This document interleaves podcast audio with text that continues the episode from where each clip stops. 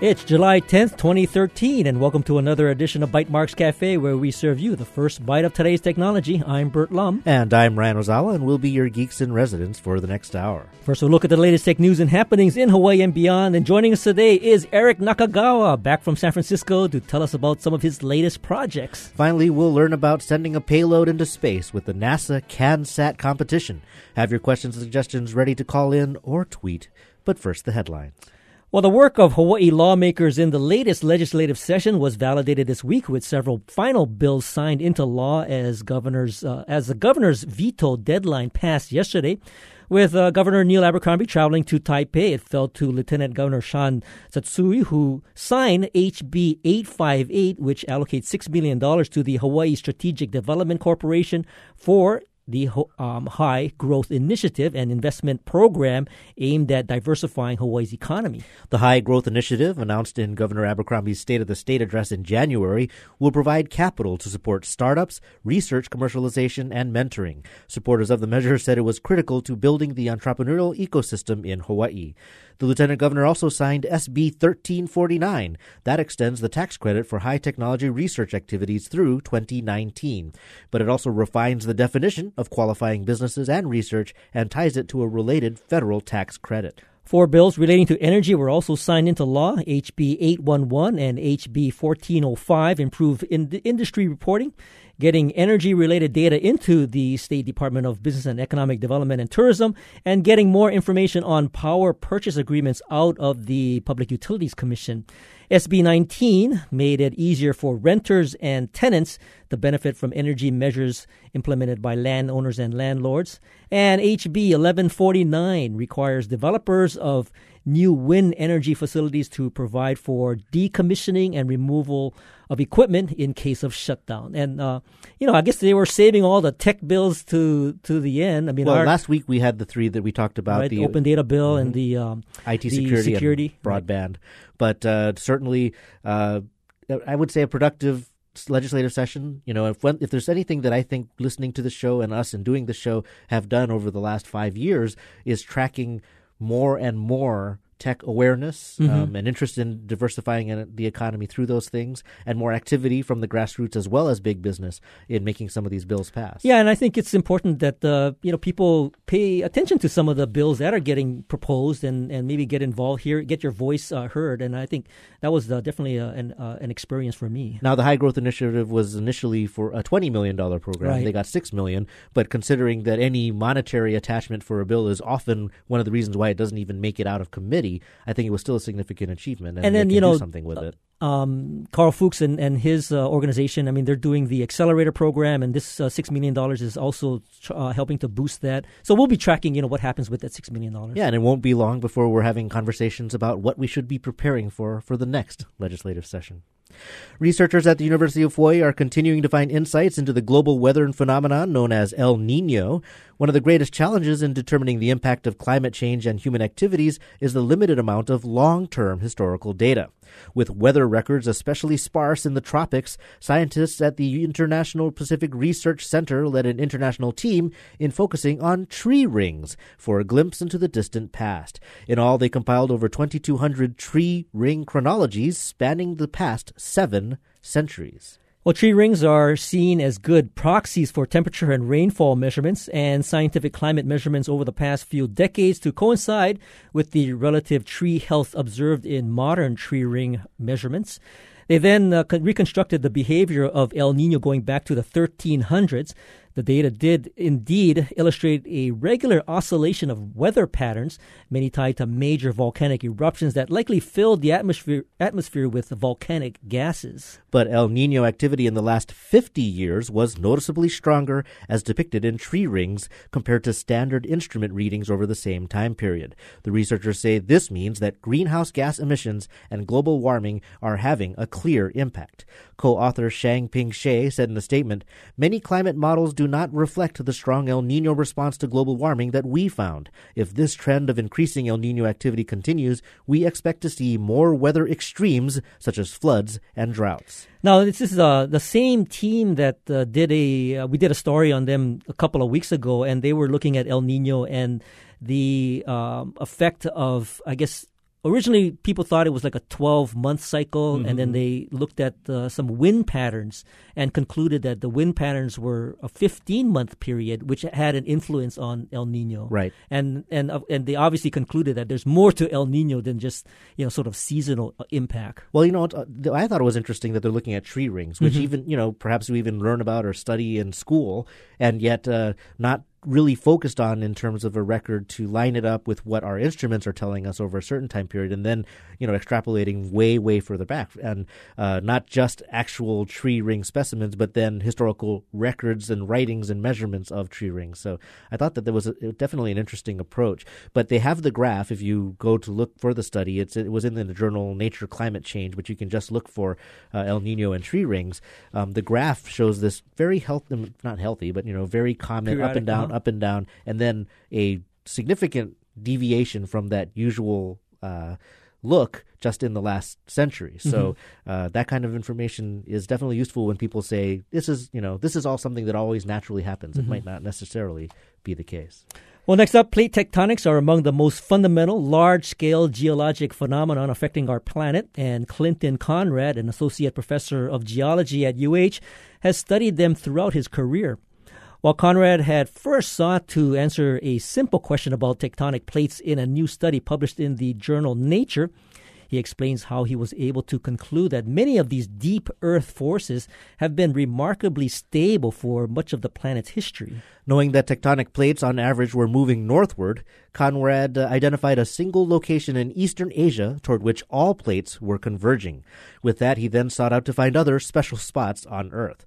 Ultimately, he and his team identified the plate tectonic quadrupole. That's two points of net convergence and two points of net divergence of tectonic plates. But what was more interesting was what they found when they applied their formulas to long term models. Well, he said in a statement, we applied this formula to the time history of plate motions and plotted the points, and I was astonished to see that the points have not moved over geologic time. The findings may help ge- um, geologists improve their understanding of how mantle dynamics affects surface geology and to map major planetary events that may be uncovered in the geologic record. Now, the, the interesting thing is uh, on the surface, plate tectonics, I mean, obviously you know the, the plates are moving and that's what happens when um, the effect is an earthquake and, and possibly sometimes a tsunami.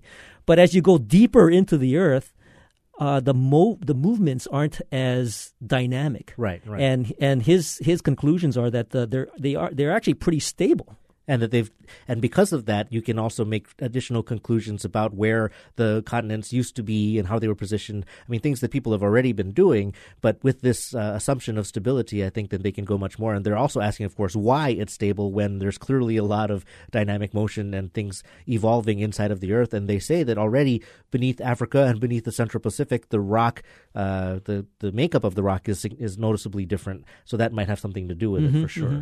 And I, guess they were looking at the, the mantle as it comes up the tubes, and but the tubes never really moved that much. Yeah, and they're saying that their next area of study will be how this understanding might affect the the, the level of the sea level. You know, people are already making projections about sea level rise and stuff, but this might help them make some adjustments for what might be happening further down rather than just from, say, uh, polar ice caps that are melting. Mm-hmm. On the Big Island, the Hawaii Island Beacon community last week declared that it has made significant achievements in the use of innovative technology to improve the quality of patient care in Hawaii County. HIBC, which was funded by a $16 million agreement with the Federal Department of Health and Human Services, is one of 17 beacon communities where regional health information exchanges are being developed to improve healthcare availability and reduce costs. Well, the HIBC said that 84% of primary care providers in Hawaii County have adopted certified electronic health record or EHR systems. These systems uh, qualify providers for financial incentives from Medicare and Medicaid programs. The HIBC also said that 19 primary care practices, which together serve 20,000 patients, achieved patient centered medical home status. That effort was a partnership between the HIBC, HMSA, and the Kidney, the, the National Kidney Foundation of Hawaii. Other partnerships improved availability of the iHealth Home telehealth system that was previously featured here on this show, as well as advanced retina screenings. This despite the HIBC's geographic coverage, diverse population, and limited healthcare resources. Susan Hunt, CEO of HIBC, said in a statement, our providers on Hawaii Island are among the nation's early adopters of best practices in health IT supported care delivery transformation. We have made a remarkable journey in three years. Well, you know, this was a, a program that started, uh, you know, several years, three years ago, and it was the attention of the nation because there were only several locations that were given money to actually run a pilot. And, you know, $16 million is a pretty good sum of money. The challenges that I think the Big Island really kind of faced was that there were different service providers involved. It could be a hospital or service provider, and they all had different systems. So it was really trying to work through some of the organizational and and I guess system differences to make everything sort of work together. And it was certainly a unique uh, region in the country, given they're also going to be looking at Native Hawaiian Pacific Islander populations and things like that. Um, but the program, which is administered through UH Hilo, I think one of the reasons for this announcement of success is that the federal agreement ends in September. Mm-hmm. And so one of the questions is how will it be sustained? And they do say that a lot of these different groups and stakeholders are committing to continue to co- to cooperate and collaborate, but certainly the funding question is going to come up. Mm-hmm. Well, finally, a couple of quick stories we wanted to share with you from the Big Island. A team from UH Hilo is leaving for Russia this week, representing the U.S. in the Microsoft Imagine Cup challenges. Uh, their application called Help Me Help gives any smartphone user the ability to be the first to alert others of hazards as it happens. The team is going to St. Petersburg, Russia to compete in the World Finals. And in fact, also on the Big Island, Hawaii Tech Works in Hilo is hosting a robotics workshop next Friday. That's July 19th. It's the EasyBotics workshop, and it's aimed at teens and adults and will feature hands on assembly of basic circuits using the Letri Robotics Kit.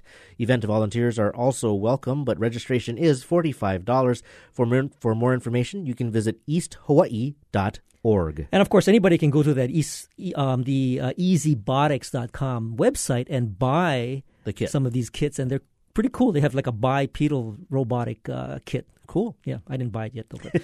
okay, joining here uh, us here in the studio is Eric Nakagawa, and he's uh, formerly of I Can Has Cheezburger and Simple Honey, and he's here to update us about the uh, startup scene in the Bay Area and Hawaii. So we want to welcome you to the show, Eric. Thanks for having me, guys. Great. So, you know, uh, I was just uh, reminiscing that uh, it was several years ago, probably back in around 2007 or 8, that uh, we first met each other here in this studio, and uh, you were launching uh, I Can Has Cheezburger, and that was pretty wild success. I would say, you know, it was a very interesting ride. That's all I'll say. And I'm pretty happy that the site is still going. Mm-hmm. Um, it's even bigger, even though I think the company has been trying to figure out what their end goal is as a company. But uh, to have started that and have something that's still going five, is it five years? Six years almost? Yep, six years, yeah. You know, I think that's that's pretty awesome. Yeah, so no, that's great. about it. Now, you've uh, ventured into some, some, some new things. I know yeah. the last time we spoke, uh, you were doing a project called Simple Honey, uh, which was kind of a travel website. Uh, what's up? What's up with that? So, Simple Honey started out as a travel company, and uh, we tried and tried and tried to figure out how do you crack the code of getting people to, you know, book book hotels or mm-hmm. book travel related mm-hmm. things what we learned was that people were actually more willing to tell us where they wanted to go and the things that they wanted. So we actually shifted the company into being a surprise, a mobile app that let people tell us exactly what they wanted. We started out with building uh, the app so that it uh, allowed you to choose the products that you wanted. It became like a wish list thing. Mm-hmm. Uh, Christmas of last year, no, not Christmas, sorry. Uh, we launched it back uh, Black Friday. Um, we got featured for like five, six weeks leading up to Christmas, and we got hundreds of thousands of downloads. So it was it was pretty exciting to be a part of something that you take something that you learned, you implement it in something else, and it's immediately validated by a lot of people. Mm-hmm. The, the challenge was, although you got we got hundreds of thousands of downloads, we didn't get millions and millions and millions of downloads. And when you're when you're talking about startups nowadays, uh, a million's not enough. Like a million u- users, not enough. I mean, mm. it's great, good for you, but 10 million plus user base that really gets the attention of investors, especially large investors. Mm-hmm. So mm-hmm. our product, uh, we were trying to figure out like what do we do with this this thing that people really liked. They kept coming back and using it. Kept, I mean, we have tons of love little you know love letters that we send in, and we never you, as someone that starts something, you never want to let down your users. Like mm-hmm. it's it's just it's just part of who you are. You wake up, you go to sleep. That's who you are. Like I still th- think about my life as cheeseburger, quote unquote. Um, and I still get fans that come up and you know want to give me a big bear hug, you know, because that, that really changed their lives. So with Simple Honey, we were actually trying to find a place to to to make move our product or our team to, and uh, we actually got acquired. Mm-hmm. So. Uh, one of the, the best things about being in you know the, the Bay Area or just in startup scene in general is that uh, when people see talent, when people see interesting products or projects, uh, they consider acquisition. That's always on. You know, it's not something you as a founder you never really want to think about it because you want to eh, keep your eye on the horizon and the big goal. Mm-hmm. But you have to be realistic, and sometimes you know you take an offer to be you know to to have uh, your company acquired, your product acquired, um, and and that's what we did. So we ended up joining this this company called OpenCoin, um, and they I don't know if you guys know any of this, but uh, right now there's a huge surge in interest in virtual currencies. Like and Bitcoin. Bitcoin. Bitcoin. Right. Yeah, Bitcoin is the big, the biggest kind of online currency right mm-hmm. now. And uh, the guy who founded this company, um, he created something called Mount Gox, and Mount Gox is the place where people, the number one place where people had been buying and selling bitcoins. So he started another company, and that's the one that he wanted us to, you know, he wanted our team to come and join and help them and kind of push that forward. So it's been pretty interesting. I've learned quite a bit considering I've done consumer internet humor, um, I've done uh, travel, which is a very challenging space, very very challenging space, and then uh, and product recommendations, shopping, um, and now virtual currency slash finance. So if you were to look back at the whole history of what I've done, it seems like it's all over the place. Mm-hmm. And I think the great thing is like I'm kind of a jack of all trades kind of person, so I like that. Like it's mm-hmm. lots of variety and uh, I'm pretty pretty happy to have had you know all these sorts of uh, fun successes. Well, I love that story. I mean, you started in the IT department of a local healthcare provider, making a website to post funny pictures of cats. Right, something that is still prevalent all over the internet. My daughter still sends me pictures of cats with funny captions, and from that, again, to travel to OpenCoin, which you would have to admit, the match seemed kind of unusual between what you were doing with your app, uh, with Simple Honey, and what their company did.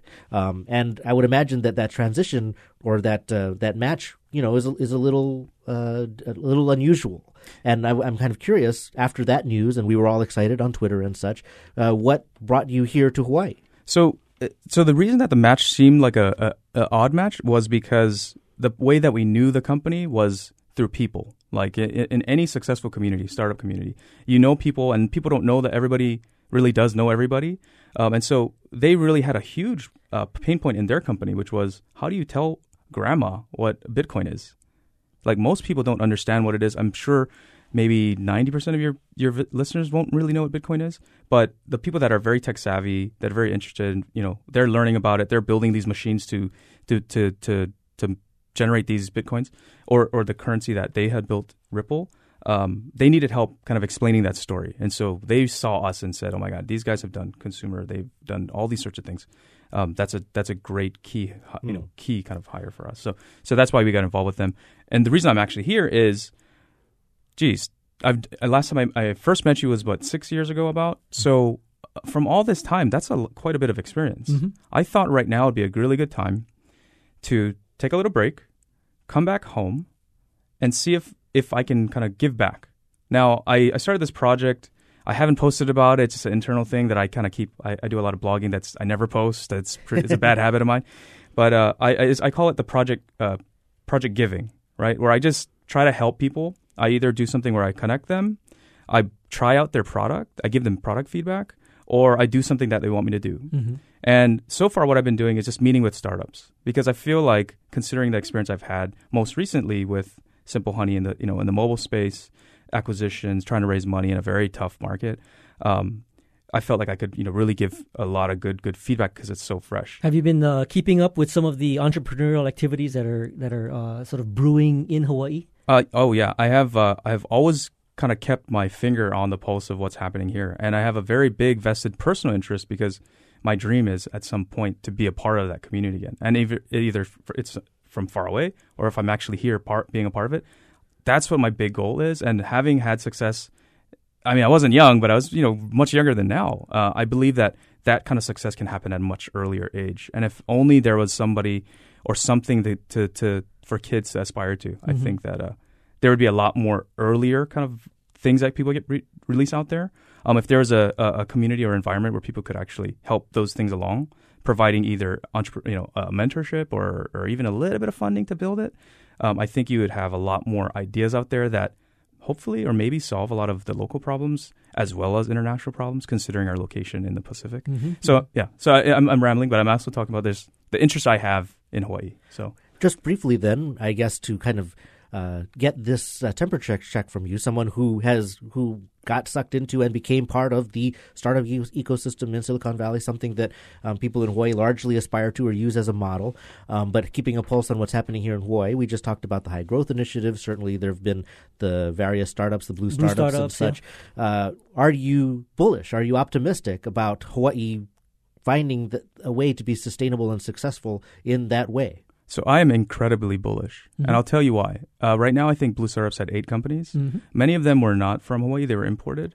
Um, I the- think I think a, a pretty good percentage was local. Oh yeah, so I, Yeah, I'm saying like yeah. some of them were, were talent was coming in, Right. and the thing is, when that talent came in, that actually helped to spread out ideas, Mhm. and so a lot of ideas are, are being propagated and spread throughout.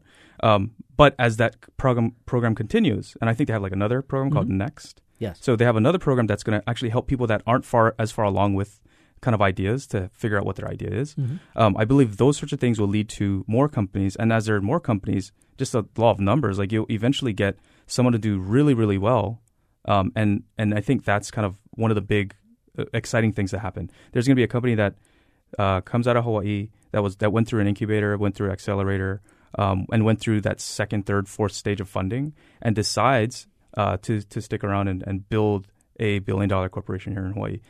I didn't know about the whole e-growth stuff. In fact, I only heard about it here in HPR when I think I was driving in. So to hear those things while I'm here actually makes me even more excited about things. Because Well, you should uh, maybe get a chance to talk to Karl Fooks Yeah. and find out what he's up to. Yeah. And do you have uh, envision? Do you envision sort of doing sort of the work that you do as an independent, or do you want to sort of team up with the uh, Blue Startups guys, or uh, anything like that? So I don't I don't know what I necessarily uh, uh, plan on doing, but I do believe that first I need to understand what the current challenges are because I don't.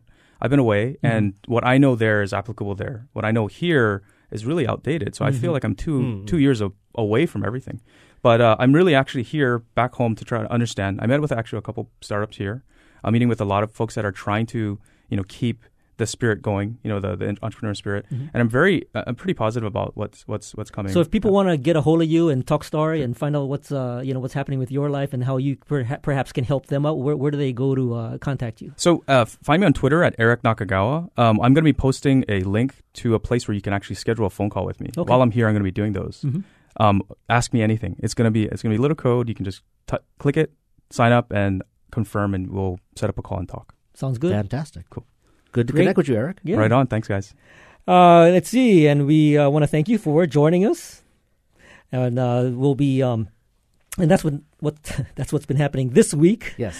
Uh, we'll take a short break, and when we return, we've got Hervé Collin and a bunch of students from the CanSat team to talk about sending a payload into space and returning it safely to Earth. That's right. It's a full house, and we'll learn about the goal of this NASA sponsored competition. We'd, of course- love your questions or comments as well as part of the conversation. Give us a call at 941 3689 or toll free from the neighbor islands 877 941 3689. And of course, you can also tweet us your questions at Bytemarks or at Hawaii. This is Bytemarks Cafe. Arrested Development and House of Cards on Netflix. 13 episodes, 13 hours, all at once. It's funny, you know, people talk a lot about binge viewing, like, you know, as if people actually, you know, clear the calendar, you know, put some toothpicks in their eyes and watch TV. But it, the truth of it is, most people watch a couple of episodes at a time. I'm Kai Ryssdal, the guy at Netflix who decides what we see next time on Marketplace. It's from APM. This evening at 6, following Bytemarks Cafe.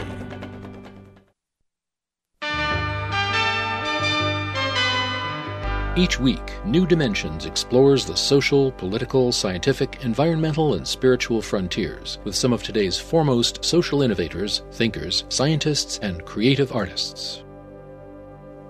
Hi, I'm Mark Matousek, author of Ethical Wisdom. Next time on New Dimensions, I'll be talking about the search for a moral life. Sunday morning at 11. Welcome back to Bytemarks Cafe. I'm Burt Lum. And I'm Ryan Ozawa. And joining us today is Hervé Collin and the uh, students from uh, Kap- uh, Community College and the team from uh, CanSat who uh, who actually won first place. And of course, Hervé is an assistant professor in the math and science department over at KCC and advisor to the uh, CanSat team. We also have here in the studio Clyde Gaborno, a civil engineering major, Ray Bell. Bellin, she'll correct me, I'm sure, a major in pre engineering, and Logan Tamayo as well, a major in pre engineering. And what were some of the challenges faced during this competition? We'd love to hear your questions and comments. And of course, that number to call is 941 3689 on Oahu or 1 941 3689 from the neighbor islands. Hervé and the rest Everyone. of you, thanks for joining us today. Thank you for having us. It's good to be here. Now, um, when I first saw the announcement of CanSat and the fact that uh, you know this team from Hawaii won, I thought, I wonder what CAN stands for. Maybe, maybe uh, Hervé, you can you can fill us in. What does CAN stand for? Actually, CanSat stands for satellite the size of a can, and the idea is to simulate the uh, arrival of a satellite into a planet's surface. Mhm, and they mhm. want the competition. They want the students to develop their skills to build such a satellite to mimic the the landing of a satellite, say over Mars uh, surface. So, so this uh, the CAN really represented a can. Right? It's know, not an acronym like not- the not space people No, love no, no. those acronyms. And- Actually, oh, I'm sorry. well, when Orig- you talk about CAN, I mean, we talked we've talked about CubeSats and other nanosats and Mhm. such. So, how big of a can is a CanSat? Originally, it was the sign of a regular can, Like a soda can. Yeah, Ah. and then they expand the size over the years. So, so how big is it now? Do you, Now it's about 10 centimeters in diameter and 20 centimeters in height. So when every year when this uh, uh, competition comes out, I take it the specifications for the actual competition changes, right? So you don't you don't, Absolutely. you don't you know build it one year and then improve it for the next year. No, no, no. So can you describe like what was the specification for this competition? For, so for this year, the mission was to send the CanSat to about a thousand meters. And then it has to uh, deploy itself from the rocket itself. Mm-hmm. and we were only authorized to have a passive descent rate system, such as a parachute. And they had to control descent rate to 20 meters per second, plus or minus 1 meters per second. And at 400 meters, the CanSat needed to deploy itself into two components. So we had the envelope and the payload inside the envelope. So at 400 meters, their system needed to deploy itself from the envelope, and the CanSat itself, which hold an egg, uh, raw egg, had to descend with a passive, I mean an active control system, Mhm, which is no parachute allowed, with also 20 meters per second, and then land safely uh, at the ground. Wow. I mean, I, I, I even as a as a kid, I remember experiments where you try to protect an egg when you throw it off a building and something. But this sounds like a much more complex operation. Uh, I want to hear from some of the students. I mean, Logan, uh, can you tell us uh, what was attractive to you? I mean, how did this fit into your uh, educational program? Well, actually, I'm an electrical engineering major, and I really enjoy working with microcontrollers, especially after this project. I have, I had no experience programming embedded programming into a microcontroller till I went onto this on board this pro- program, and then I learned so much from that. So it makes me want to go into maybe computer engineering or systems engineering, Mhm. something like that. So, is, is this different from like classes you took? I mean, this sounds like it was an extracurricular activity to some extent, and you're getting your hands dirty, so to speak, and getting your hands on something that would be, you know, put into the sky. Uh, was that probably one of the key reasons why it made it that much more exciting to want to proceed with these studies? Yeah, I was taking it from all conceptual to real life situation where we're we got planning and actual building rather than just doing equations and calculations. Now, I'm kind of curious about how the three of you uh, got together as a team. You know, oftentimes we hear about robotics teams, and the robotics teams has, I don't know, maybe 15 people on it, and they've actually mentored students through the high school years, and that ultimately ended up with, you know, with uh, who's participating in, you know, that year's, let's say, First Robotics or Vex Robotics. How did how did you guys get together? Maybe Ray, tell us how did how did you get this uh, team together, and and uh, was it something that you guys all knew each other, or how did it come together? Yeah, well, we actually um, we actually were a part of summer bridge programs from KCC prior years before that, and we all kind of got to know each other, kind of bonded, and then we found out about the CanSat competition. We are all just like, oh, we should all try to do this together. It wasn't something that it was just like, oh, you, you, you, we're gonna work together. It Mhm. was kind Mm. of like, oh, we're a bunch of friends, and you know, we want to try and do something together, and want to try and build something, and we kind of just What was came what's that? You, you mentioned a bridge, uh, a bridge program, or what? That's not playing cards, right? No, it's, it's um it's a summer bridge program at KCC where um there's three different parts. There's a Hakilo branch which is for life science majors, and there's a EK branch for engineering. So it's a six week program at KCC where you take a math course, and then you also do like different projects. Mm-hmm, mm-hmm. And and so Clyde, how did how did you get involved? Were you part of their sort of little uh, group of friends? And Uh, actually, yes, I was. So I started off doing my summer bridge program right after high school, and so that kind of integrated me into the STEM program. And after that, I've been actively participating in it. So when I heard about the CanSat project from Hervé, he was Mhm. recruiting students who was interested in Mhm. participating in the project. I was kind of iffy at first because I had other projects in mind, but he got me to do it, and knowing the fact that I had other friends doing the project made me want to join it more. And so I finally made a decision to join it, and it was like the best decision I've ever made. so it was it basically the three of you who are part of the team, or are there others that were part of this uh, this say winning team that that uh, you know won the the CanSat uh, competition? So there's actually seven of us, Uh huh. Uh-huh. and Hervé as our mentors, and a lot of them are recruited through word of mouth and who was interested in it, and so. So can you sort of each uh, maybe describe a little bit about what role you played, you know, in the development of uh, of this competition? Personally, I was involved in the mechanical subsystem, which incorporated um, making the structure of the payload and controlling descent rate. Also, fabricating like designs that would help keep it structurally sound and protecting the egg. Mm-hmm. Mm-hmm. And there was other components to it, like, which included electrical components and um, programming, which Logan and our other teammate Taylor and Josh Tamayo was part of. Yeah. And and and Ray, what what what role did you play? I was also part of the mechanical, and um, later on, I was the person who actually helped um, design a way to keep the egg safe Mhm, and the mhm. protection of it. And Logan? Well, I was the programmer for the flight software, and I help configure the um, circuit diagram to which sensors go to what. Mm-hmm. So you know, um, Hervé, when you when you describe the uh, the actual payload and the things that it needed to do, you said it had to go up what a thousand meters. Thousand meters. Okay, That's correct. so that's a pretty that's a pretty good. Uh, um, that's about what more than two thousand feet, and there were certain things that this payload. In fact, Hervé's got a got a. Hey, we should take a picture and, and post it up. We'll post it over on bytemarkscafe.org. And for some reason, Hervé, it is bright pink. Or- yeah, this is really you know this is really cool. Now you said that it had to do a certain you know a number of things. That's correct. And part of it was passive, part of it was active. I'm curious, what was the active part? Was there a battery in there that had a timer and it you know and then it launched? Uh, There is two active system. There is the mechanical active system, which is to control the descent rate from 400 meters to ground uh, level, Mhm. and we were not allowed to use a parachute. So they had to develop their own air, braking system, which would deploy itself at 400 meters and still uh, control the descent rate. And of course, there is full of electronic components because during the entire flights, the CANSAT is supposed to perform telemetry.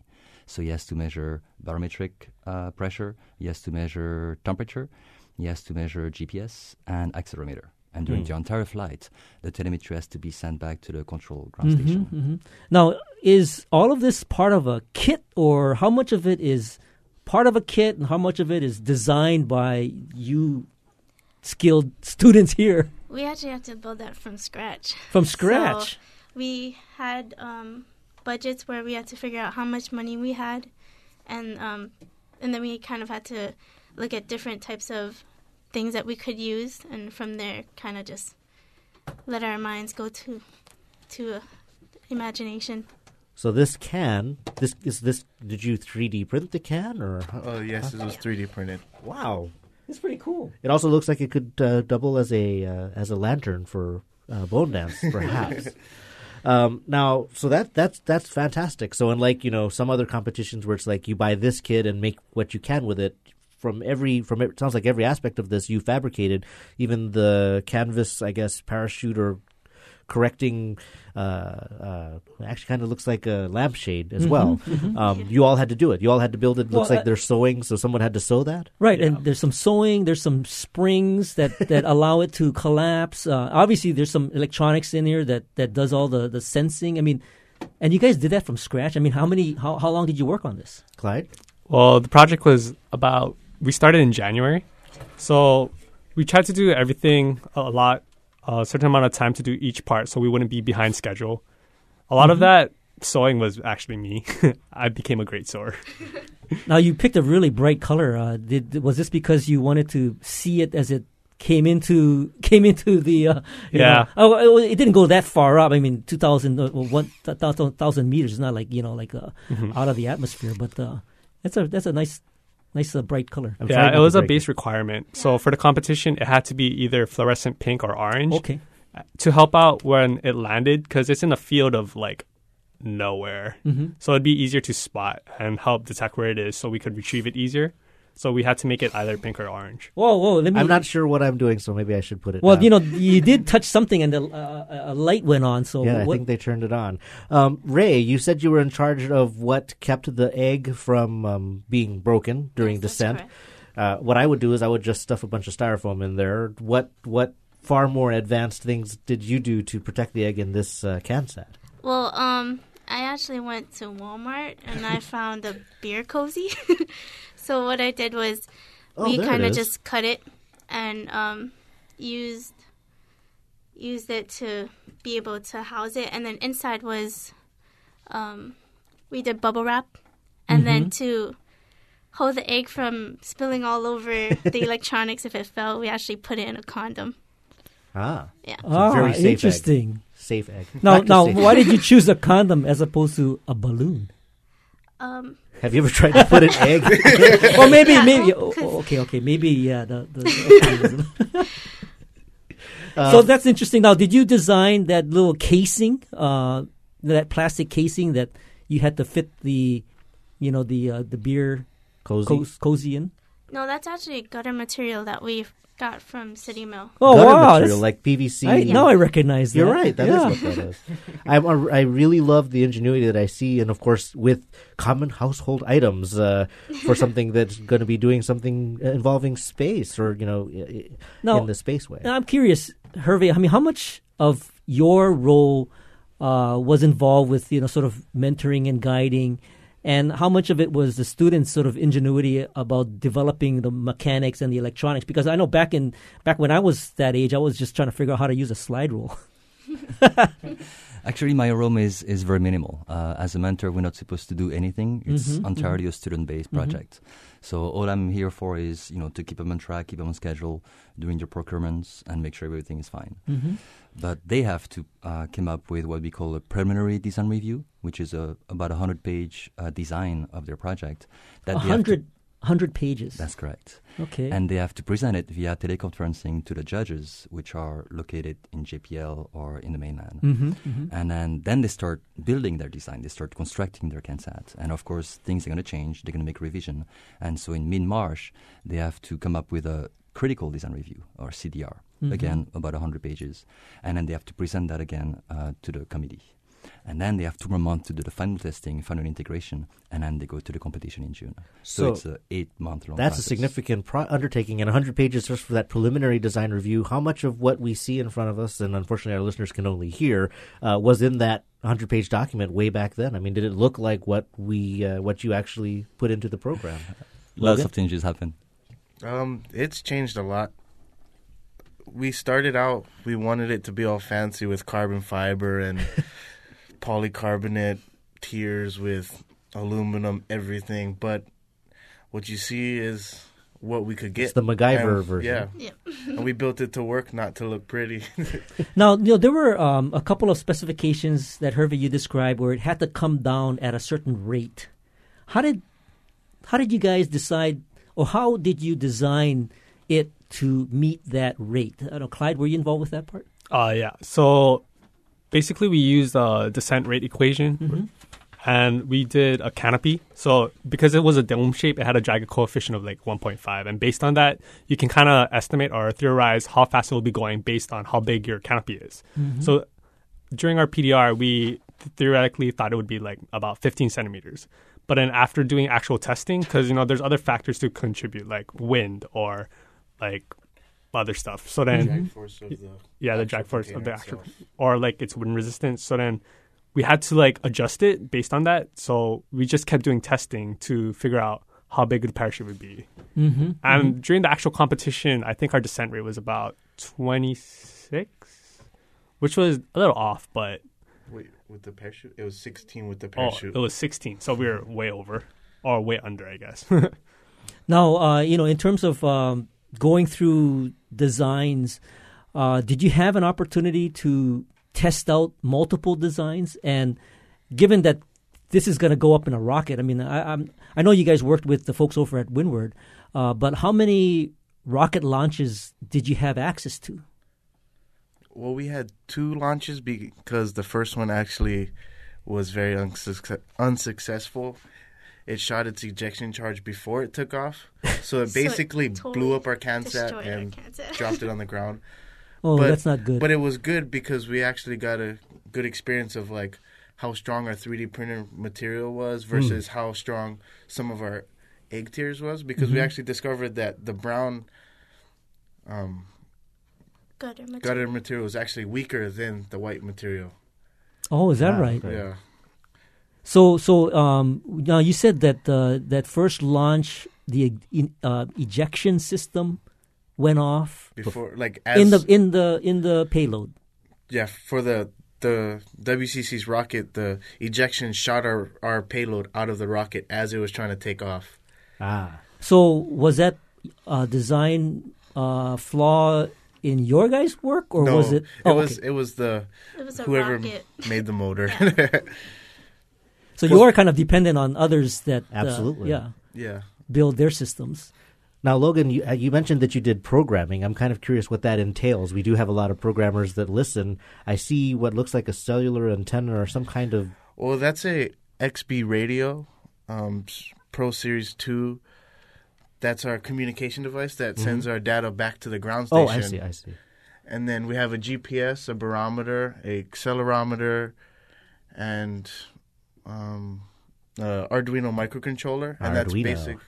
That's basically our Well, I microcontroller. I want to, you know. I want to also get to the secret sauce that got you to actually get to sort of top of mind with the judges. So we'll hold that thought. We'll be right back after the short break to continue our conversation with Hervé Collin and uh, Clyde, Ray, and Logan from KCC, and they're the team that uh, designed the CanSat. And we'll, you know, we'll um, talk to them right after this break. And what did the competition entail? What was it like? What was the competition doing differently? You can give us a call with your questions as well at 941 3689 or from the Neighbor Islands 877 941 3689. You are listening to Bytemarks Cafe.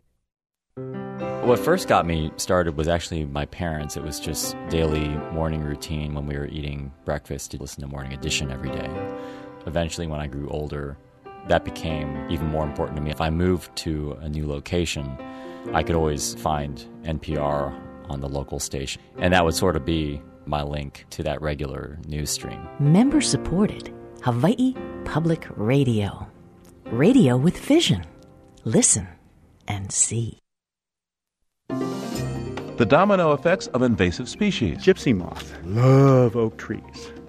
So where you have heavy infestations of gypsy moth, oak trees tend to diminish after a while and they're replaced by other trees, like for instance maple trees. Trying to control the invaders before they wreck the neighborhood. I'm Steve Kerwood, and that's next time on Living on Earth from PRI. Monday afternoon at 4 following Fresh Air. Welcome back. This is Bytemarks Cafe. I'm Burt Lum. And I'm Ryan Ozawa. I'm talking to Hervé Collin, the advisor, as well as Clyde, Ray, and Logan, students who were very successful in the CanSat competition. And of course, uh, we talked about the roles that each of you played. But you know what I'm I'm really kind of curious about is uh, how you got the attention of the judges. And of course, we want to encourage uh, you, our listeners, to give us a call if you have any questions for this uh, this team, this winning team. And of course, you can call here at 941-3689 or from the neighbor islands at 1-877-941-3689. Now, in terms of uh, competition, okay, so maybe maybe describe a little bit about what that competition was like, uh, because it wasn't just uh, you know students from the U.S. I mean, it was all over the world. Uh, Clyde, I mean, what was the competition like? It was extravagant. We were competing against like four-year institutions from around the world, Mhm. teams from India, um, UK, and Canada, and we're not only talking about just undergrad students. Some of these teams had graduate students on their team, and we're all like competing against the same competition. And so, I mean, being from a community college, you know, it's kind of scary, especially for me because Well, you can feel you feel a little intimidated, right? Because you got all these four year institutions, Yeah, you got grad students, and and then here here we are, you know, Kapiolani Community College, and you know sometimes you might feel, a, oh, I'm just a small, you know, a small kid on the block. Yeah, but during the actual competition itself, it's like all the teams are really friendly. Mhm. So it was a nice like we're all here to do the same thing, and you know there's no like ragging on each other. So it was good. So uh, where did this competition take place? Uh, it took place in Texas. Oh, Burkett. Texas. Okay. And and um, as everybody launched their rockets, I mean, uh, was it for the most part measured? uh, All e- everybody was measured on the same basis. I mean, it was a standard sort of measurement. Yeah, there was a scoring sheet involved with specific points for deductions on exact things that, like, if the egg cracked, that was 100 points. Mhm. If you weren't getting telemetry, that was another 40 points. If you initiated telemetry too early, that was 10 points, and et cetera, et cetera. And there was actually a point breakdown that they based it off of.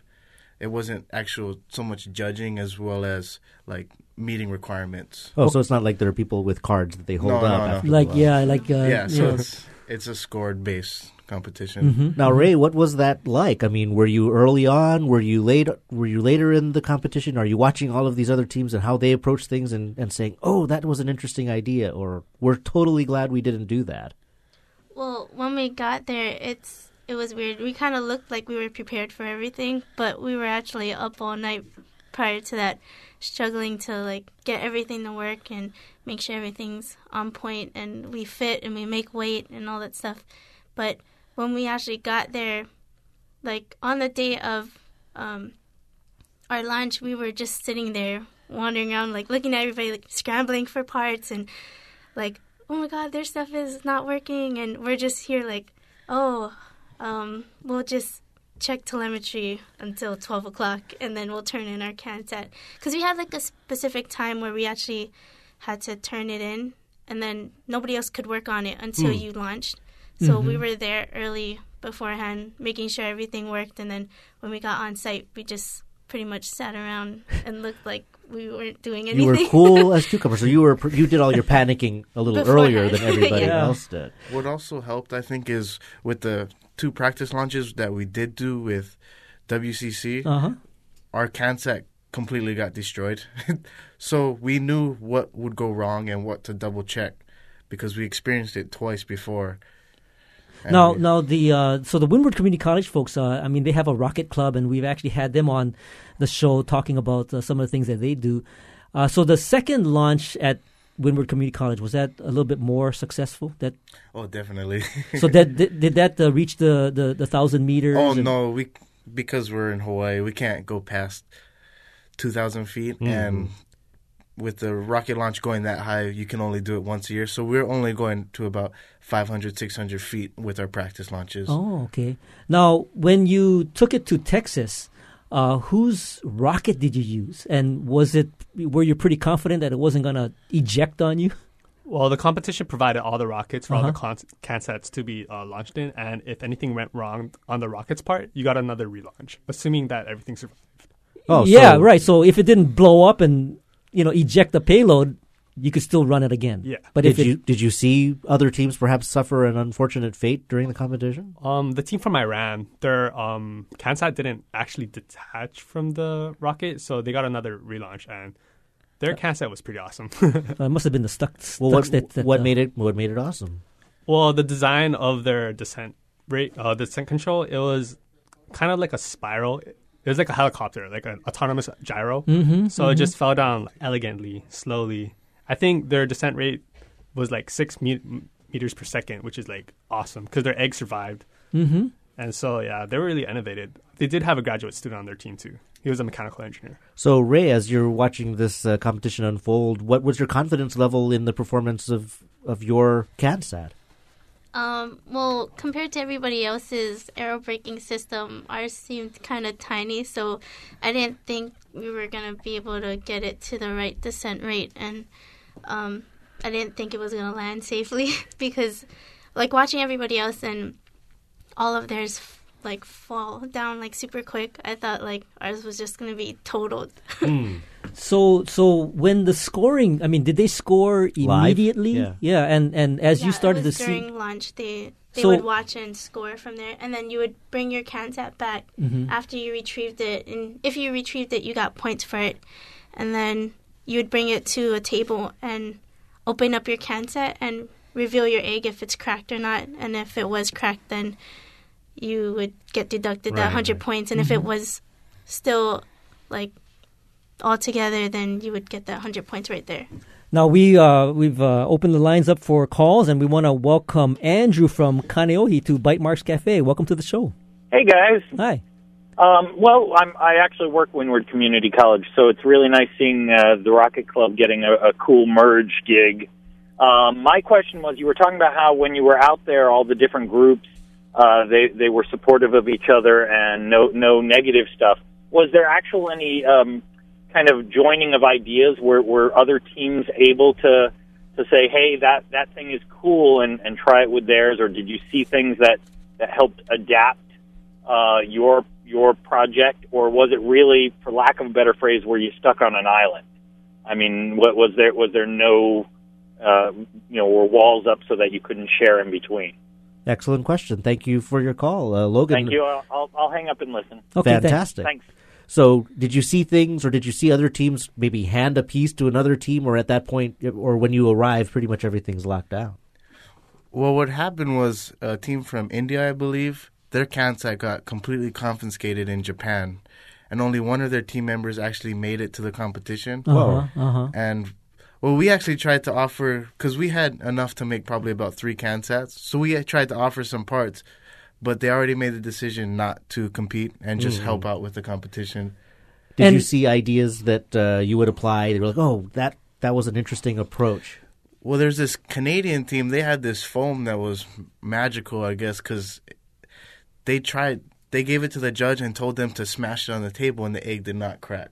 Just the foam. Mm-hmm, now, you know, I I would imagine that even if there was a certain amount of sharing, uh, it would be kind of difficult to incorporate it into your payload given the time constraints, right? yeah, you wouldn't be able to just incorporate it right then and there. It was just all your designs are right there. You can see it and maybe prepare for next semester, next year. Like if it's something similar, you could probably catch in that idea and put it in, integrate it into your project. But- Although, of course, the requirements each year changes. yeah, they is what change. you So to- it just depends.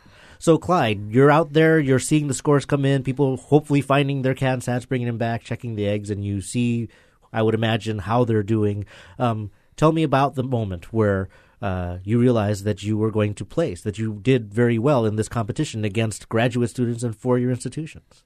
Well, we were one of the first few teams to launch first that Saturday, and we wouldn't know till the next day after we presented our post flight review. Mm, So that would be a day later. But because we were one of the first teams to go, when we first retrieved our CanSat, it kind of looked like the egg broke.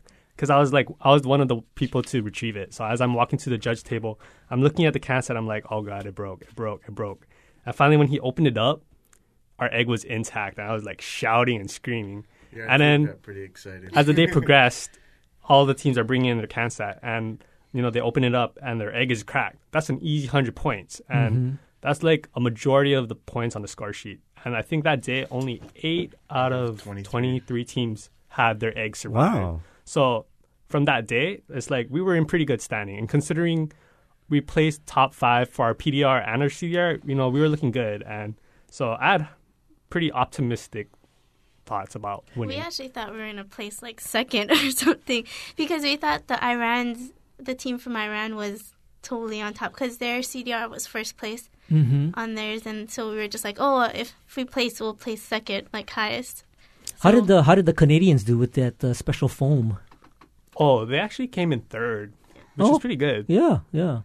So okay, so uh, you guys have uh, a recognition of being the first place. I mean, was there some sort of uh, award ceremony? Uh, did uh, you know? Did you sort of get the get the photo opportunity? Yeah, after our like about an hour after all the presentations of the post flight review were completed, they announced the awards and they started. They actually had five places, Mhm. and then it was really like nerve wracking because they just like they're going like step by step, and then when they announced second, they said. I ran and we were like, oh, we didn't think we placed after that. because- right. Oh wow! So it was a kind of a Yeah. surprise then. And yeah, then- we were and all then- bummed out, like, oh man, we didn't even place. Oh. Like, But then, but then when they announced our name, our whole team had to hold in the, the shouts and screams. And cool. Well, congratulations for sure. And I guess we should ask, um, and I think Logan did tell us, but uh, Clyde, for example, with this success, I mean, how does it direct your future studies? Well, doing the whole engineering project, you know, has really prepared me to to what to expect in my future profession. You know, going through all of the designs, theories, testing it out, and you know, coming out with a finished product. So, definitely, this has helped me, um, I guess, enhance and like better prepare myself for the future. hmm Now, now, each one of you, I want to know uh, where do you plan to head uh, after this? I mean, are you are you gonna a couple more years at KCC, or are you heading to UH, or what? Uh, where- next semester, I'm already um, I'm in the College of Engineering at Okay. UH Manoa. Cool. Congratulations. Uh, Ray?